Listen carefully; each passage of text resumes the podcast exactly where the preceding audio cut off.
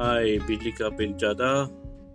Let's do a root cause analysis of why your bill is too high, and let's prepare ourselves to save some cost. Join me here.